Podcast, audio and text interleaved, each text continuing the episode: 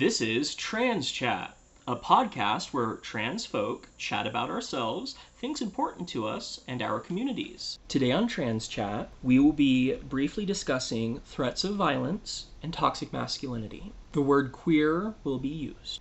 I'd like to give listeners with sensitivity to profanity a heads up that we will be highlighting a trans business with profanity in its name. A brief musical transition precedes this 30 second uncensored highlight. Hi, folks. Today we will be chatting with Jen. She is the executive director of the Gender Freedom Society, which is the, the nonprofit that uh, this podcast is, is part of. Uh, she also is one of the original admins and co-creators of the, the Trans Non-Binary and Genderqueer Network, um, which is a Facebook group that, that provides support and assistance to to trans, non-binary, and um, metagender folk. So I, I will let uh, Jen introduce herself and share some stuff about us, and we'll start chatting and see where that goes. So Jen. Jen, pronouns she, her, 37 years old. Hey Luna, thank you for having me. I'm glad to be here. One thing that we realized a long time ago, probably about 2017, uh, when we were starting Trans Non-Binary and Genderqueer Network, uh, was that we had a, a need in the community that we weren't getting from a lot of the other Facebook groups. Um, we kept hearing the same stories about, uh, you know, groups not being inclusive, and so we created a community uh, to to gather those types of people so that we could further that idea. Yeah. I don't know if it was part of the original discussion, but I know in many trans spaces uh, that I frequent digitally, um, one of the concerns is is that those that are adminning or modding the groups don't belong to various trans communities. They're they're allies and they're very interested in being supportive, but they don't have those experiences that kind of uh, are, are very vital to being able to run a, a safe and you know healthy environment uh, for trans folks to just exist. Absolutely, you're you're you couldn't be more right. The idea behind having a cis person running our group just doesn't sit well with me. And it's nothing there's nothing against cis people, but they you're you're right. We don't they don't have the experiences to understand what we need in our space. I'm glad to have allies and supportive people as a part of our community. I should say as a part of our group. But for them to make any decisions um, just doesn't doesn't mesh with me. So would it would it be appropriate for me to share you know part, part of part of us adminning and and, and moderating um, the groups is is deciding you know what what things are appropriate what what what things are, are actually funny.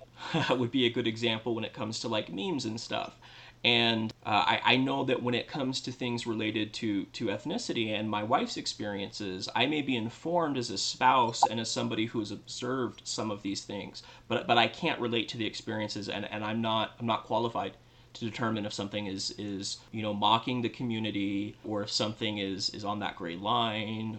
Exactly. And honestly the only people that can really determine that is members of our community. And that's why we've developed such a st- strategic plan. We we've completely revamped uh, over and over our rules, our policies, and I'm just talking specifically about our team and how our team functions as far as operations go for the group.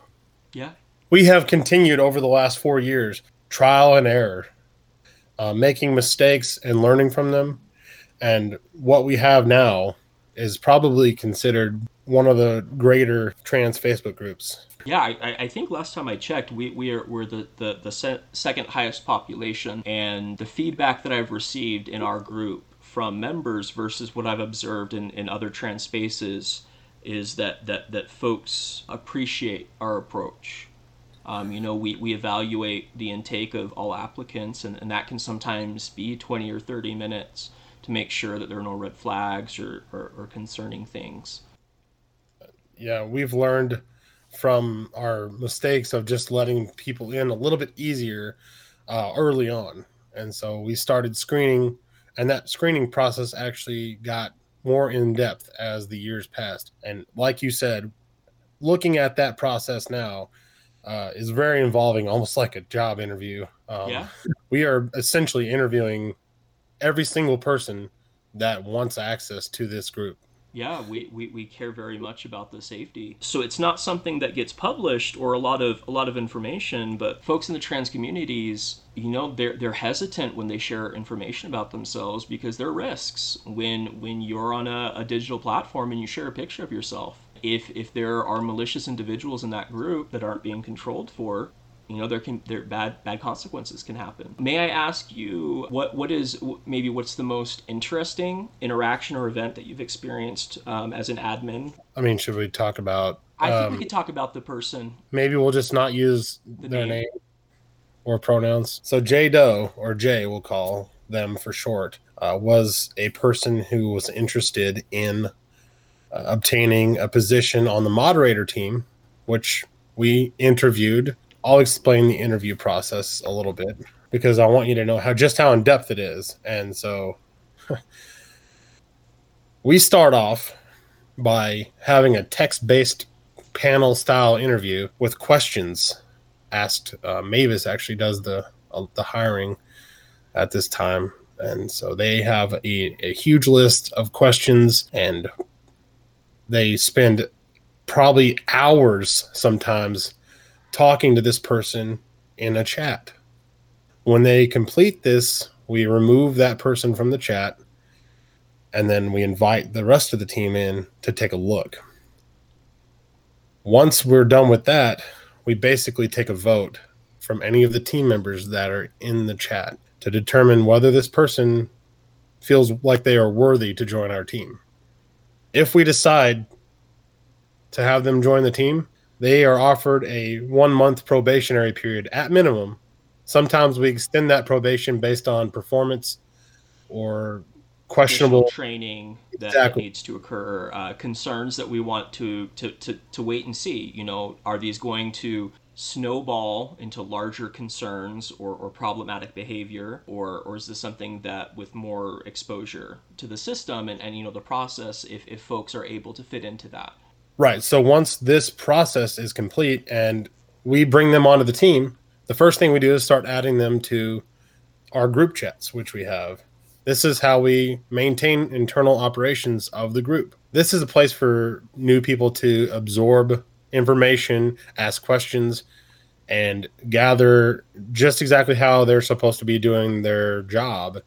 And then it also gives us an opportunity to get to know them as a person, uh, understand how they function and help guide them and mold them into uh, you know a top-notch moderator Um, yeah, there, there, there are many things that, like in um, customer service positions, where where you learn to de-escalate a situation, or you know, we hone our communication so that it is um, appropriately soft, but also appropriately firm when it comes to some of the issues that arise. sometimes we have to lay down you know a very firm fist on things. It's not something that's pleasant sometimes but it is part of the safety and security of the group. And so to continue the story we found jay Jay Doe to be an, an, an acceptable person, friendly person, uh, passed through all the trainings. And this just goes to show, even with the extreme that we go to, we still had somebody slip through the cracks that was was not necessarily good for the team. And that is where our probation comes into play. This person was able to show us what type of person they are while on their probation. Was it was it still probation? or Um, I believe that the issues escalated when the, the probation period was was decided to be extended. we all we all have to think exactly the same way that is definitely not the case my team our team values everybody's opinions regardless of their position how long they've been here what they do everybody's opinion is valued and Yeah. listened to and respected Yeah. Um, like I, I I've been very impressed ha- having worked in in different group settings, uh, whether it was customer service, whether it was security and safety, uh, and and as uh, special events coordinating, and uh, I always felt very policed. Um, I, I, I I would be told that I couldn't use y'all instead of sir and ma'am because I, I was trying to be respectful that sir and ma'am don't necessarily apply to everybody.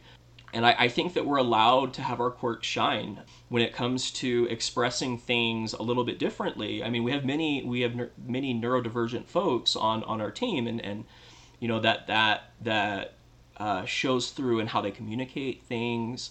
I, I take uh, generally an informal approach to some of my communication with the the group members and announcements and stuff, and they're they're often peppered with pop culture references uh, and, and, things like that. So no, I, I think I think that people are allowed to really be themselves, but when that is harming other individuals, is is, is where those limitations start arising.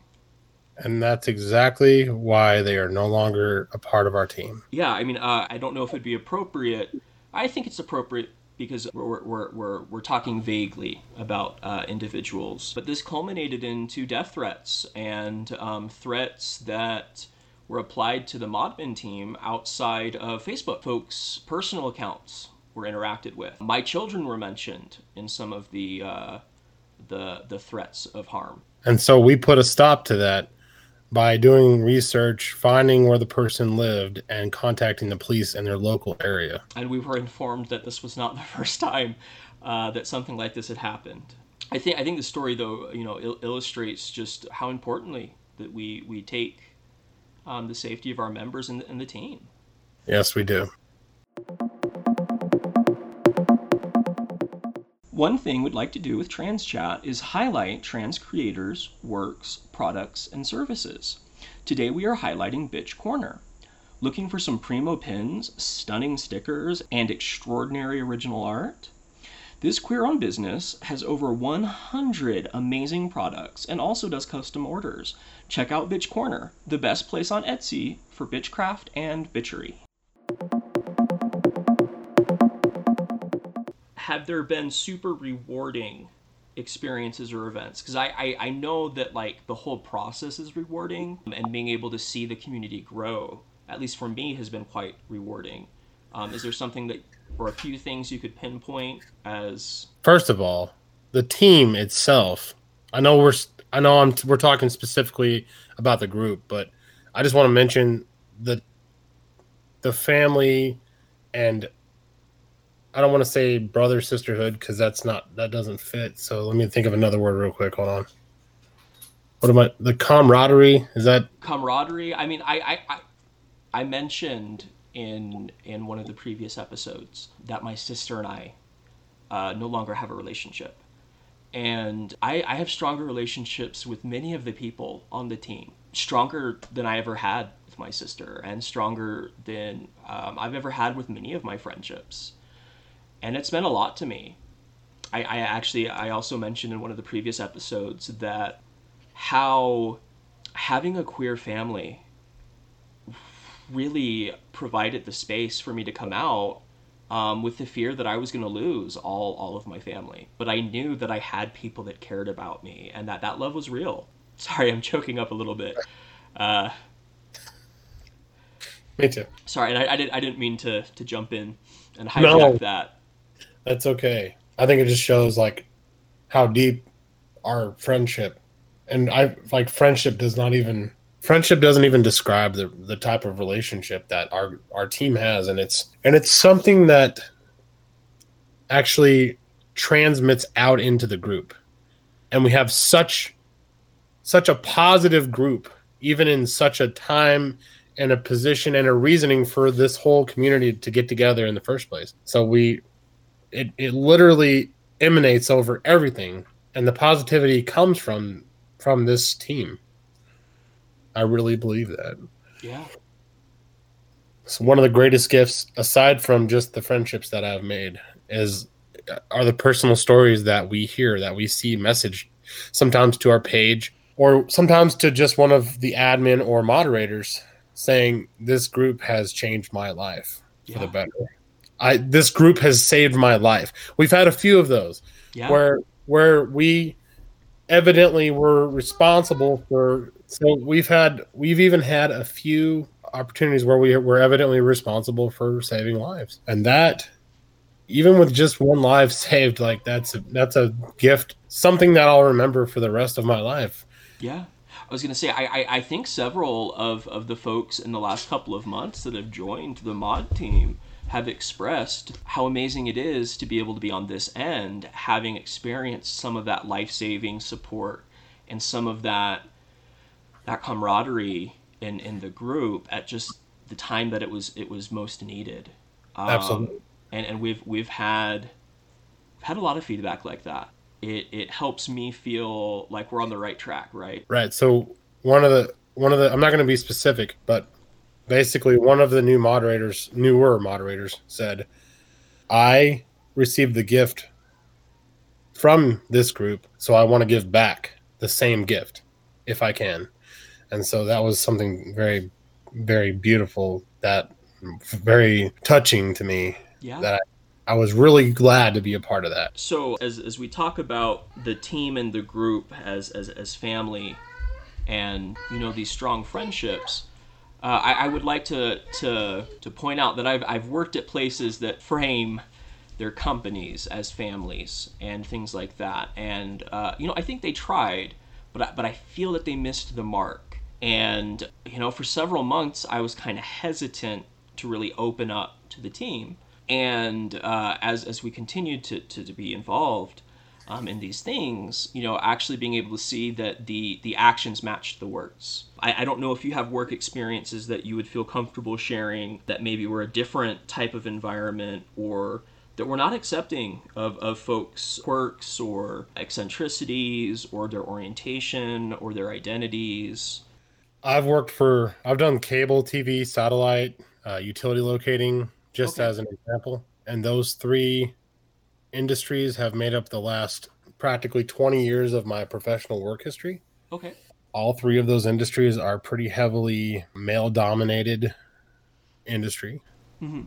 I'm not saying that there's necessarily anything bad with that, but what comes with that is typically aggressive, toxic masculinity, you know, uh, una- unable to share uh, like who you are and be yourself for fear of retaliation or uh, doxing.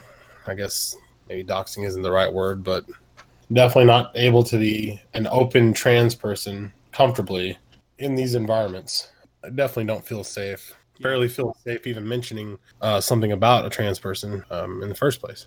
Yeah. So my first job that I'm thinking of is a satellite company. Uh, there was probably about 40 technicians I would say 35, 36 of them were men, um, and then me. Okay. And about two women. So, like two cis women, I should say. Um, it's just a typically, you know, very, a very negative culture exists there, which I'm sure are they are seen in other industries such as construction and and things. Uh, I believe. Yeah, we, we we've talked in the past, um, you and I, about uh, my my grandfather. Well, I don't I don't know if I shared this component, but my grandfather owned and, and ran a construction company in in Nevada that did some work in Vegas, and um, I grew up working with with my father and my grandfather, or more, more often I wasn't really working. I, I was I was observing and learning in, in construction environments, and uh, you know the the maybe the worst components that we think of in like a locker room setting were very much present those places, and it wears on you. And the more you're exposed to it, the more normalized it becomes, and, and it becomes harder to maybe filter out uh, joining in or, or, or, or, or sharing in that language and those topics and those those approaches. Absolutely. I have had to unlearn that culture. It's taken me 10 years, and it is still something that is difficult to me to this day where I work now, which is also a male dominated industry. I feel my desire to engage with these people in terrible, toxic conversations that are completely inappropriate, and I have to stop myself. So, obviously, it's something that takes a lot of time to get past.